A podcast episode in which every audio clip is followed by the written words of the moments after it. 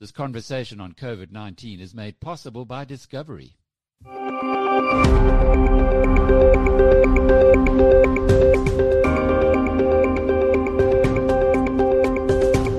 Welcome to Inside COVID 19. I'm Jackie Cameron for Biz News.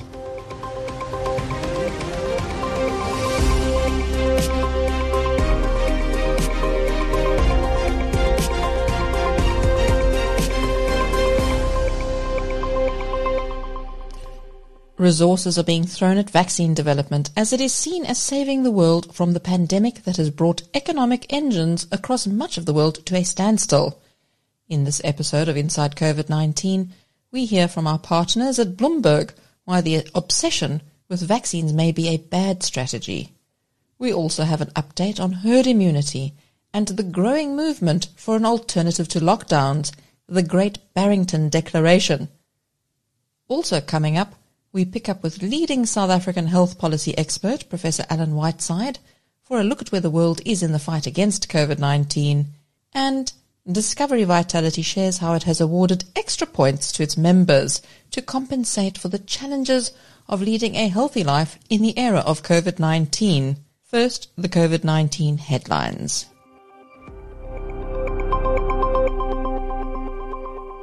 Swedes face a new wave of restrictions after daily coronavirus cases hit a record, with the government warning of a grim winter ahead. Prime Minister Stefan Löfven, speaking to reporters on Tuesday, said his country is now facing a very serious situation that requires tougher measures if the virus is to be fought back. The resurgence of COVID-19 across Europe has caught the region off guard after a summer that left many countries assuming they'd brought the virus under control – but as citizens grew complacent and temperatures dropped, the pandemic has returned with a vengeance. Bloomberg reports that the Greek city of Thessaloniki has been placed into a general lockdown as of Tuesday, and it has tightened the measures to contain the spread of the virus in the rest of the country. The Netherlands reports 64,000 new cases in the past week. JP Morgan joined rivals in asking the majority of its employees in England to work from home following government rules to stop a surge in coronavirus infections. The Wall Street Bank told staff in a memo that most workers will be required to work from home from Thursday until further notice. The new measures mean that about 5% of workers will be in the office. Denmark's Prime Minister has cancelled appearances at Parliament and with the press on Tuesday after learning she may have been exposed to the virus. Romania reported a single day record of coronavirus infections with more than 7,700 new cases on Tuesday, coupled with a daily record of 120 deaths, says Bloomberg. The Vice President and Prime Minister of the United Arab Emirates has become the latest high-ranking official in the country to receive a coronavirus vaccine, says Bloomberg. Sheikh Mohammed bin Rashid Al Maktoum, the ruler of the UAE Emirate of Dubai, said he was vaccinated on Tuesday. Phase 3 trials for a shot developed by China's Sinopharm group started in the UAE in July, and the country granted emergency approval for its use in healthcare workers in September. The number of new cases in Iran has jumped to the highest on record at 8,932. The Middle East's worst hit nation now has more than 36,000 deaths. Malaysia will impose the conditional movement control order in the Seremban district from November the 5th to November the 18th. That's according to its government, which says the restrictions will be similar to those in other areas. Hong Kong will require all travellers who have been outside mainland China within 14 days before their flights to quarantine in a hotel for two weeks upon arrival. Serbians defying the order to wear face masks will soon have to pay the equivalent of 50 US dollars on the spot if caught by the police. The Philippines will store coronavirus vaccines in military camps once they are available. The Lenovo Group reported a record quarterly profit after booking one-time gains and selling more PCs to meet remote work and study needs. The Chinese company, which kept its position at the top of the worldwide PC market, saw net income increase by more than 50% in the September quarter, beating analysts' estimates. Australia's central bank has cut interest rates and announced a new bond buying program as it seeks to ensure a rapid recovery across an economy now free of lockdowns. The Thai government is studying the possibility of reducing mandatory quarantine to 10 days from 14 to attract more foreign visitors. Inside COVID-19 from Biz News. Next, where is the world in its fight against COVID-19? Professor Alan Whiteside, a health policy expert of global standing, gave us his assessment. Well, I think, as has always been the case, it varies depending on where in the world you are. For example, it really hasn't turned into a huge problem in most of East Asia. I think of China, Taiwan, Japan. Uh, it's been fought against quite successfully in Oceania, and I think of Australia and New Zealand. It probably never was going to be as big a problem as we feared in Africa, and that's to do with the age profiles of the populations. So, what we're doing there seems to be working uh, from a from an epidemiological point of view, although it's catastrophic economically. So that leaves us with the places where COVID is a very serious problem for life, and that is North America and uh, Europe. And do you think these tougher lockdowns are justified in Europe? Well, I think what it shows is, again, we're scrambling for answers. And when we talk about tough, tougher lockdowns, the emphasis should be on tougher. They're not the lockdowns of the first round where effectively people weren't allowed to leave their homes. There is an exception to that. Oh, it's France, where you actually have to have a permit, uh, which you can write out yourself and sign to show why you're out on the streets. In most other places, the lockdowns are slightly more nuanced. We're desperately trying not to stop children from going to school. Uh, so there are new lockdowns, but they aren't the same as the first round of lockdowns. They're more nuanced. We are trying to find our way with this, and it has to be remembered that this is a new epidemic that is transmitted in some new and unique ways. But uh, I'm always reminded, I forget who the great man was, I think it was Keynes, said, When the facts change, I change my mind. What do you do? We have to keep trying, and it has to be trial and error. Where I think the biggest problem lies is with governments saying, we've got the answer, and then changing their advice and saying, no, now we've got the answer, and then a few months or weeks later saying, oh, no, no, we were wrong, but now we've got the answer and you must obey us. How do you think South Africa is coping with the COVID 19 pandemic? Remarkably well. South Africa seems to have the epidemic in terms of case numbers under control to a degree which we wouldn't have really uh, expected uh, but they are managing the epidemic. I think they're not managing the economic fallout, but the epidemic they are certainly dealing with. We asked Professor Whiteside whether he supports the Great Barrington Declaration, a movement for alternatives to lockdowns, with some of its South African signatories, like Nick Hudson of Panda, saying the use of face masks is part of a fake narrative. Well, my feeling on the Great Barrington Declaration, it's a group of, uh, for the most part, well-intentioned idiots. And uh, to say that masks are not necessary is, is oh dear, it reminds me of Thabo, Mbeki and the AIDS epidemic. Uh, there are certain things which we know work, and one of them is masks, and uh, I would suggest we carry on doing that. Have, have, have the whoever makes these comments needs to remind themselves that in Japan and much of Asia, people routinely wear face masks when they're unwell, and it protects uh, the entire population against colds and influenza. You know, we used to laugh about uh, people, seeing people of Asian origin walking through airports with face masks. I think if we could see their mouths, they'd be laughing at us now many people are saying we just need a vaccine and then the world can go back to normal again. From your experience of working with HIV AIDS, is it fair to say we might never see a vaccine? No, I think we will on this one. I think the pressure, it's such a global problem, uh, and the pressure is so great from so many people.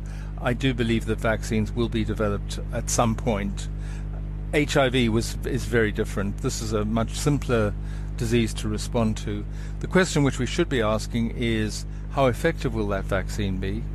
Um, because if we get one which rolls out quickly and is say 40% effective, and then we develop one that's 80% effective, we've got a bit of a problem there. So what we really do need to do is collectively hold our breaths for the most effective vaccine that we can get within a given time period. And remember, there are 198 candidate vac- uh, 198 studies going on around the world to try and develop a vaccine.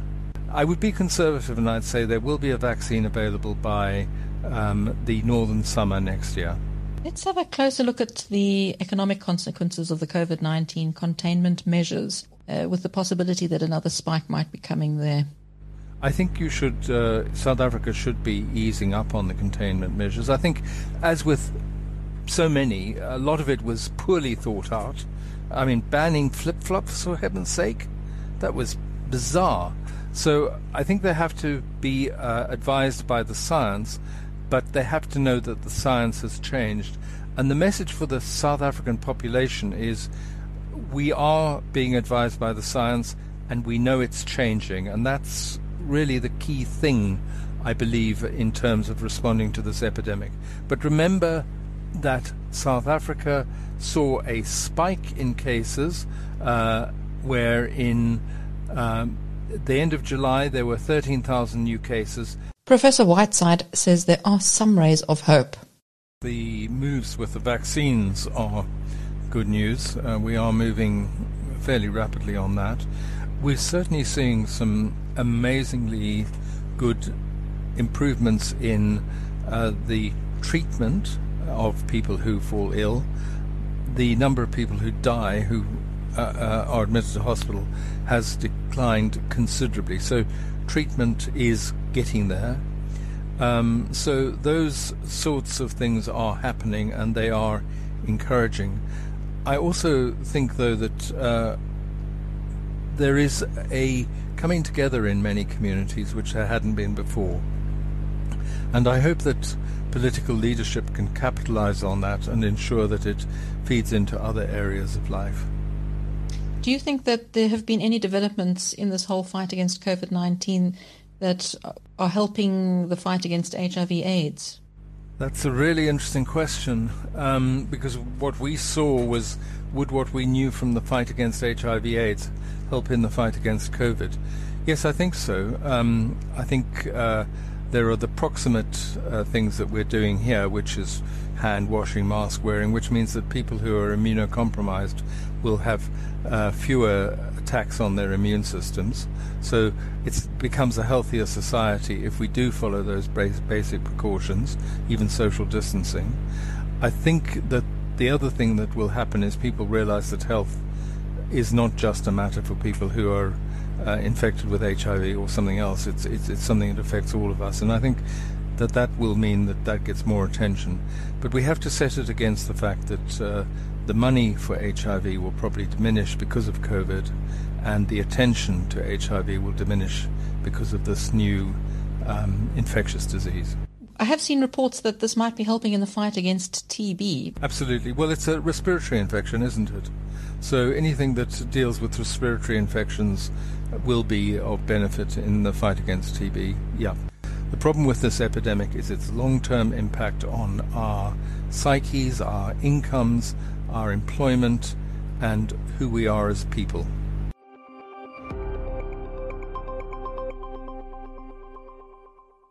Coming up, we hear from our partners at Bloomberg why the obsession with vaccines may be a bad strategy. The U.S. government's COVID 19 strategy has been to rely on developing vaccines and treatments, rather than emphasize measures to limit the spread of the disease. That could delay the return to normal life for most Americans. While the U.S. has committed more than $10 billion to develop new shots to fight COVID 19, about half of Americans in a Gallup poll said they are wary of taking them. And one report suggests that if the vaccine program has any hiccups, we could be living with the virus well into 2023. I spoke with health reporter Naomi Kresge, who reported on the cost of the government's focus on developing drugs rather than changing behavior.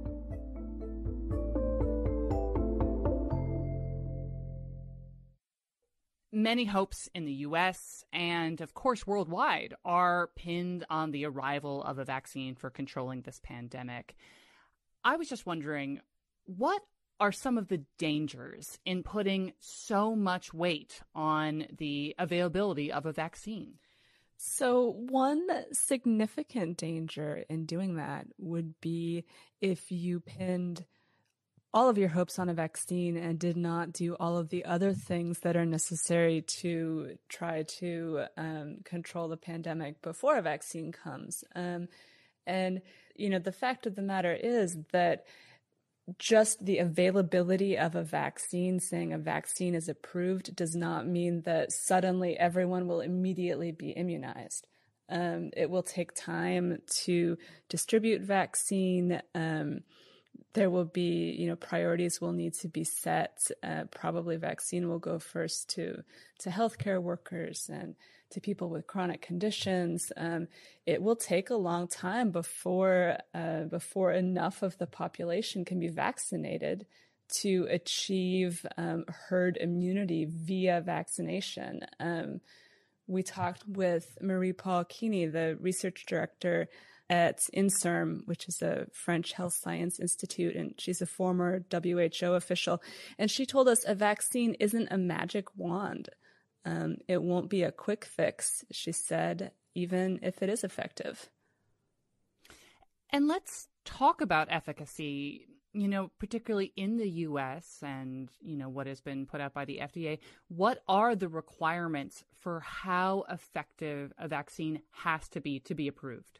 So the FDA has said that um, they would give emergency authorization to a vaccine which is 50% effective, which means that it's what it sounds like it could work in, in half of people. Um, and the, the factor at play there is that the less effective a vaccine is, the more people need to take it in order to protect the population as a whole. And so this is one of these um, kind of wild cards.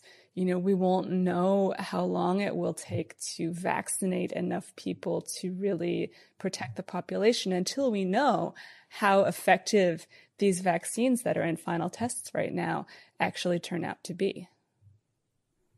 And that raises an issue of trust. Many Americans have said they may not trust the first COVID 19 vaccines that are available or may not be willing to take a vaccine at all. So, what needs to happen, in, in your view, to convince Americans to be vaccinated? Yeah, that's that's an interesting question. I mean, probably some pretty good PR, some good marketing. um, we interviewed somebody who compared uh, you know the situation to past vaccination campaigns. You know back in the day when Elvis was getting vaccinated um, on TV in order to get people to take a polio vaccine um, you know reluctance has been shown um, to be high in some in some surveys. People are um, are a little bit let, us say some people are waiting to see you know what the what the results will be for the vaccines that are being tested so you've highlighted a number of issues that even if and when a vaccine is available, as you say, it's not a magic wand. The risk of COVID 19 will not just go away immediately. So let's talk a little bit more about timelines you know, in terms of a best case scenario, what would need to happen to significantly lower the risk of COVID 19? And realistically, how soon do you think that's that's achievable? So we actually went to a consulting company based in London called Airfinity to crunch some of these numbers.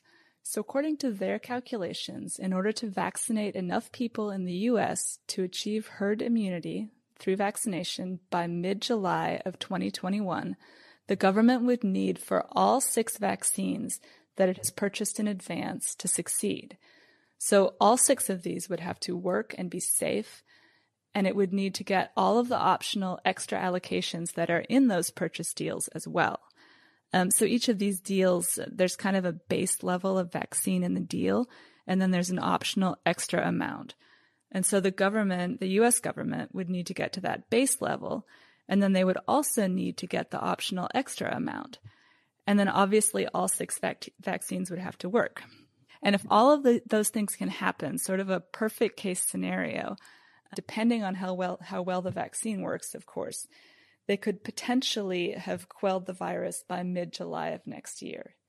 Now, if let's say only four of the six vaccines are approved, and that would actually be pretty good. You know, in drug development, things are not guaranteed to work. And so it's not unreasonable to think that only four could be approved. Um, and then let's say production and supply run into some issues. So maybe those are each about 20% lower than expected. then just based on those things, the US could see delays in achieving that herd immunity level that would run into the second quarter of 2023, according to these calculations. So there's a broad band of potential timelines and really a lot of factors at play. I mean, when we're talking about lowering the risk of COVID 19, is there a threshold? Is there an actual number which we're, we're measuring that by? So, one way to look at that would be how many people need to be immune in society in order for the virus not to spread. And WHO has said that number is probably about 60 or 70%. So, you need 60 or 70% of people that have immunity for the virus not to spread. And you know, one way to achieve that would be for those people to have gotten sick.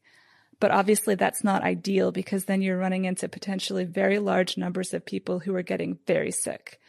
Um, so when we talk about that 60 to 70% threshold, we're generally talking about, okay, 60 to 70% of people have been vaccinated and they have immunity that way.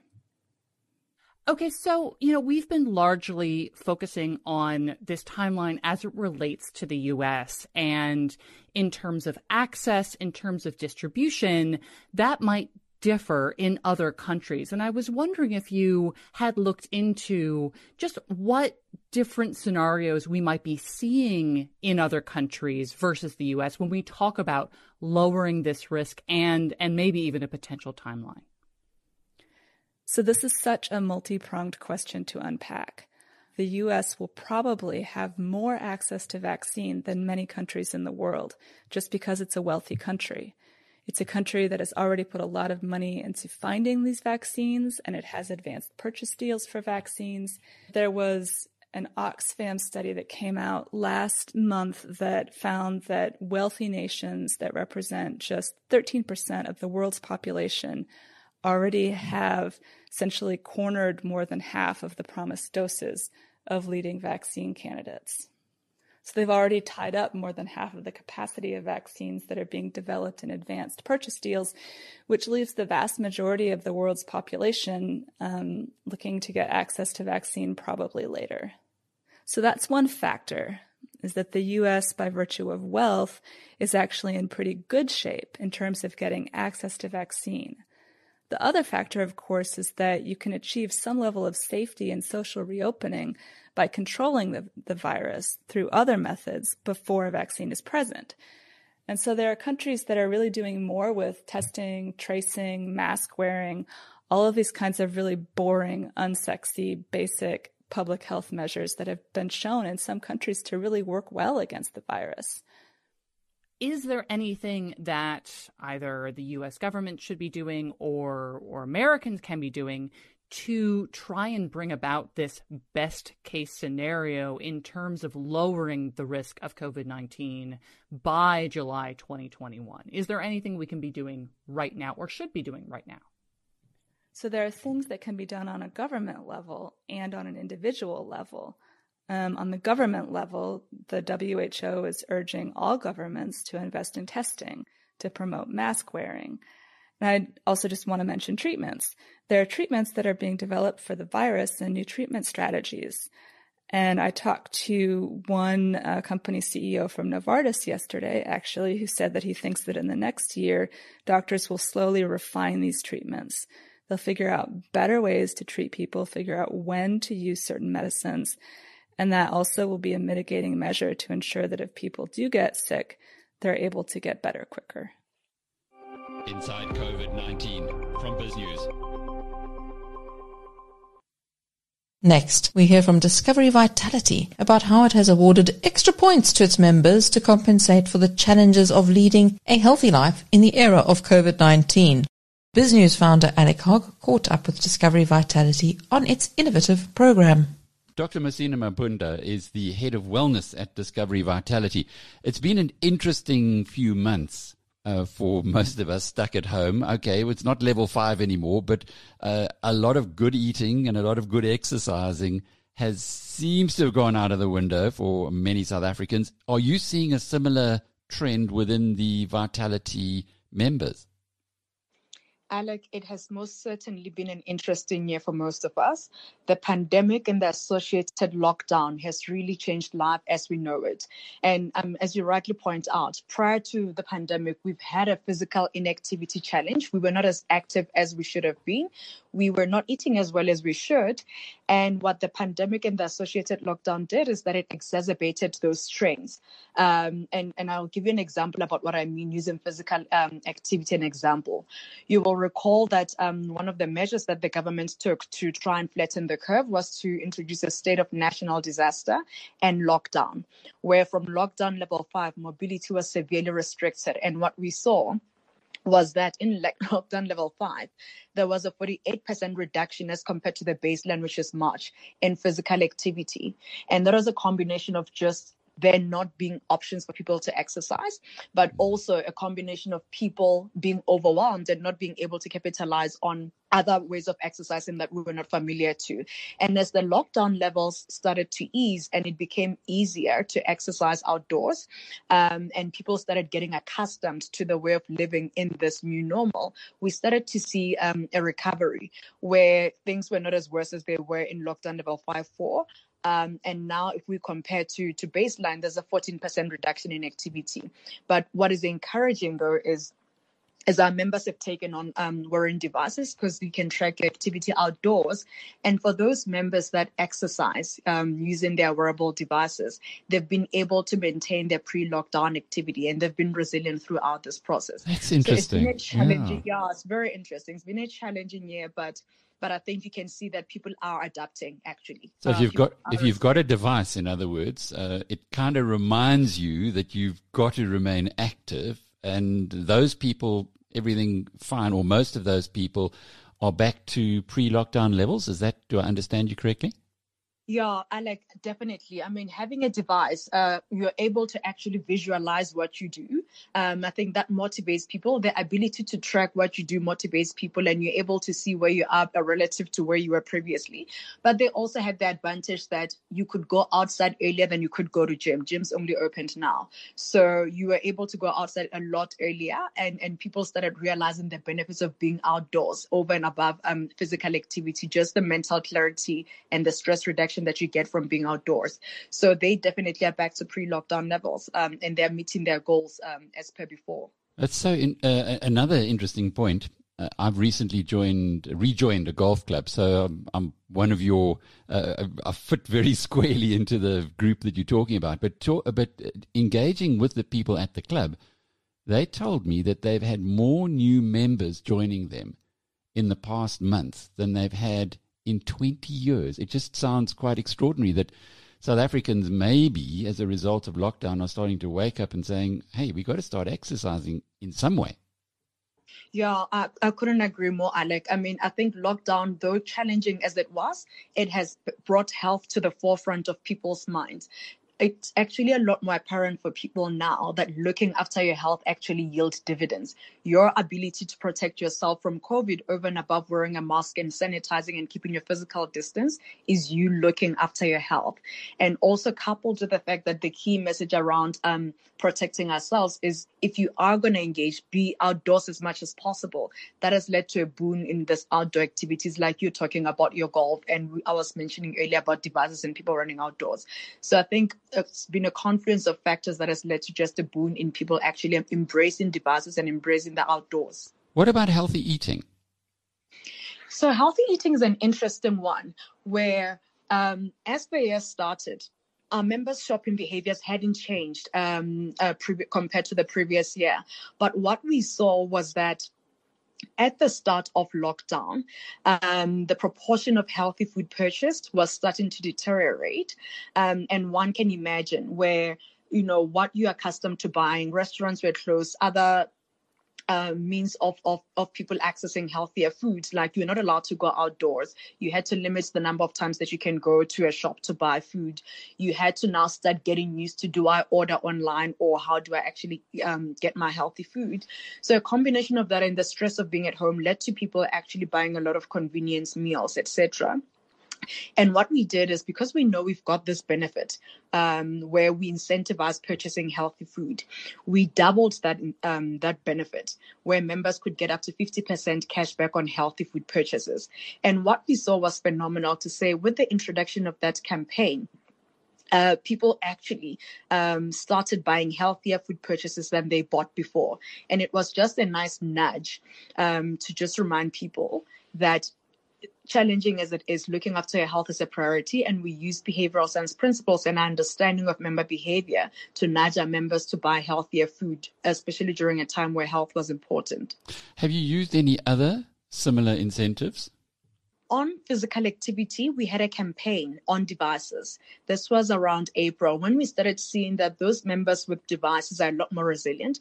We did a campaign to make devices a lot more accessible so we realized that it's p- people were taking long to adapt to exercising at home and it was important for us to actually protect our members by enabling them to exercise. So we ran a campaign on devices and the uptake was equally phenomenal um, and members embraced that fully.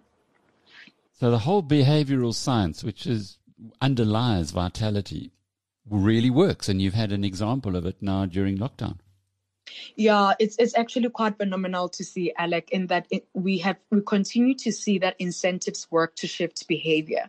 I mean, I, I recall a study we did, um, the Apple Watch study, um, which is the cornerstone of, of our work in incentivizing healthy behavior, where we saw that by using incentives and behavioral science principles, we're able to show that those members that have an Apple Watch increase their physical activity by more than 34% and it was a combination of the device, yes, um, the, the the access to it based on how the benefit is structured, but also the behavioral science principle where you essentially can have the Apple Watch on us um, if you meet your physical activity goals. And and people like that idea that I have this device on vitality and the thought that if I miss my goal now I have to pay in. It works on the psychology and it actually drives to, the, to do the right behavior. So we continue to see that incentives are a key part of Discovery's shared value model, which allows us to give our members value and by value, I also include health in there.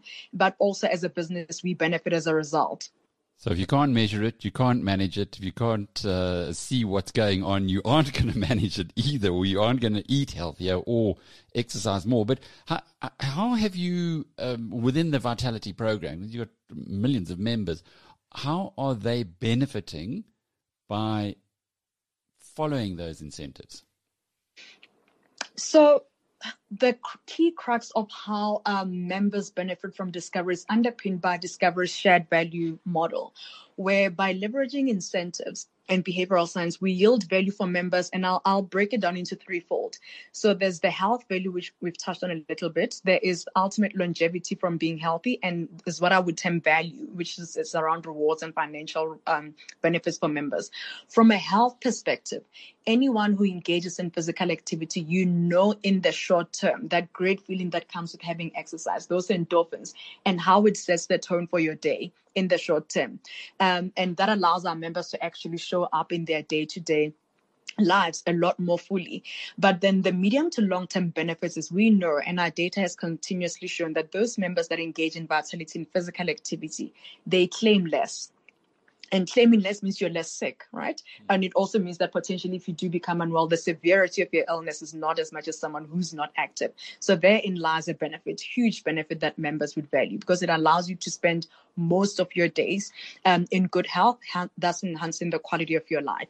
And we've also seen a reduction in mortality uh, because the healthier you are, the more well you are, the longer you live, and that touches on longevity. So not only are you living longer, but your your long life is infused with a quality that is as a result of you being healthy.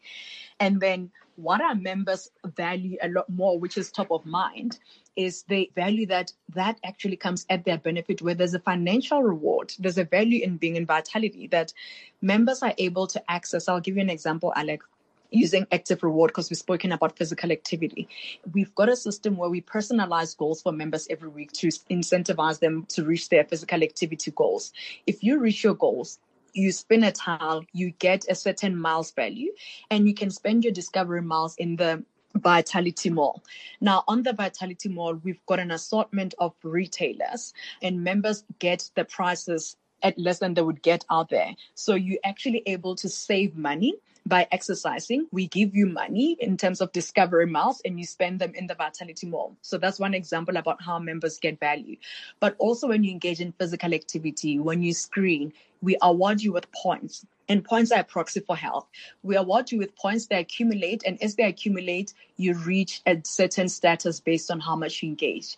The discovery status allows you to even get richer discounts on flights and accommodation. Mm. And members actually value that. So the, the actual value, it's almost like Vitality pays itself and you earn more. You're able to access a lifestyle that you may not have been able to afford.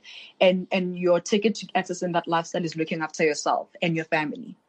What about the impact that has happened because of COVID 19? It's through no fault of your members. They've had to stay at home, they've perhaps not eaten so healthily, etc. What happens to the points earned this year relative, say, to a normal year? Are you rebalancing them in some way? I mean, part of the effects of that pandemic and the associated lockdown was that members were no longer able to engage with the program in a way that they were able to previously. Uh, for example, um, the big points in category discovery is vitality health check.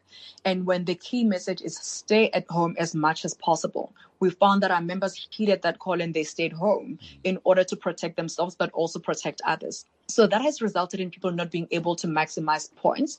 And though we've seen a lot of people being resilient and in physical activity, again, under the umbrella of staying at home, for those members that did fitness assessments, they were not able to go because part of us flattening the curve required us to stay at home.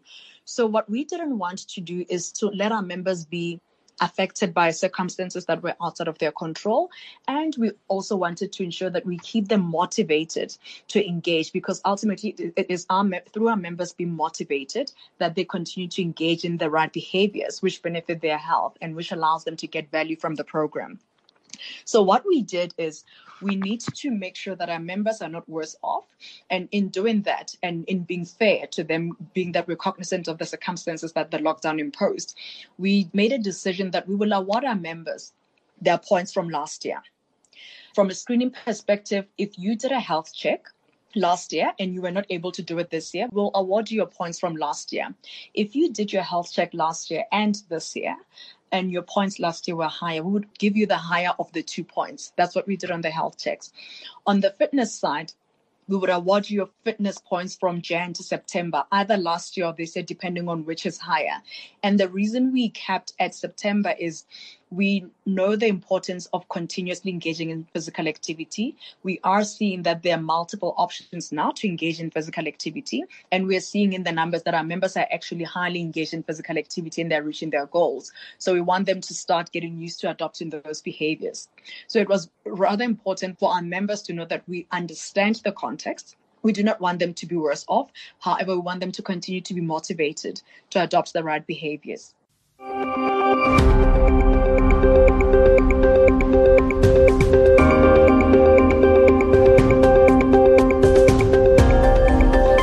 Brings to a close your Inside COVID 19 podcast.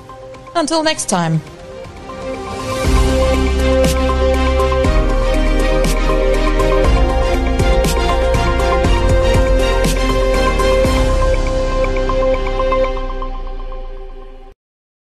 This conversation on COVID 19 is made possible by Discovery.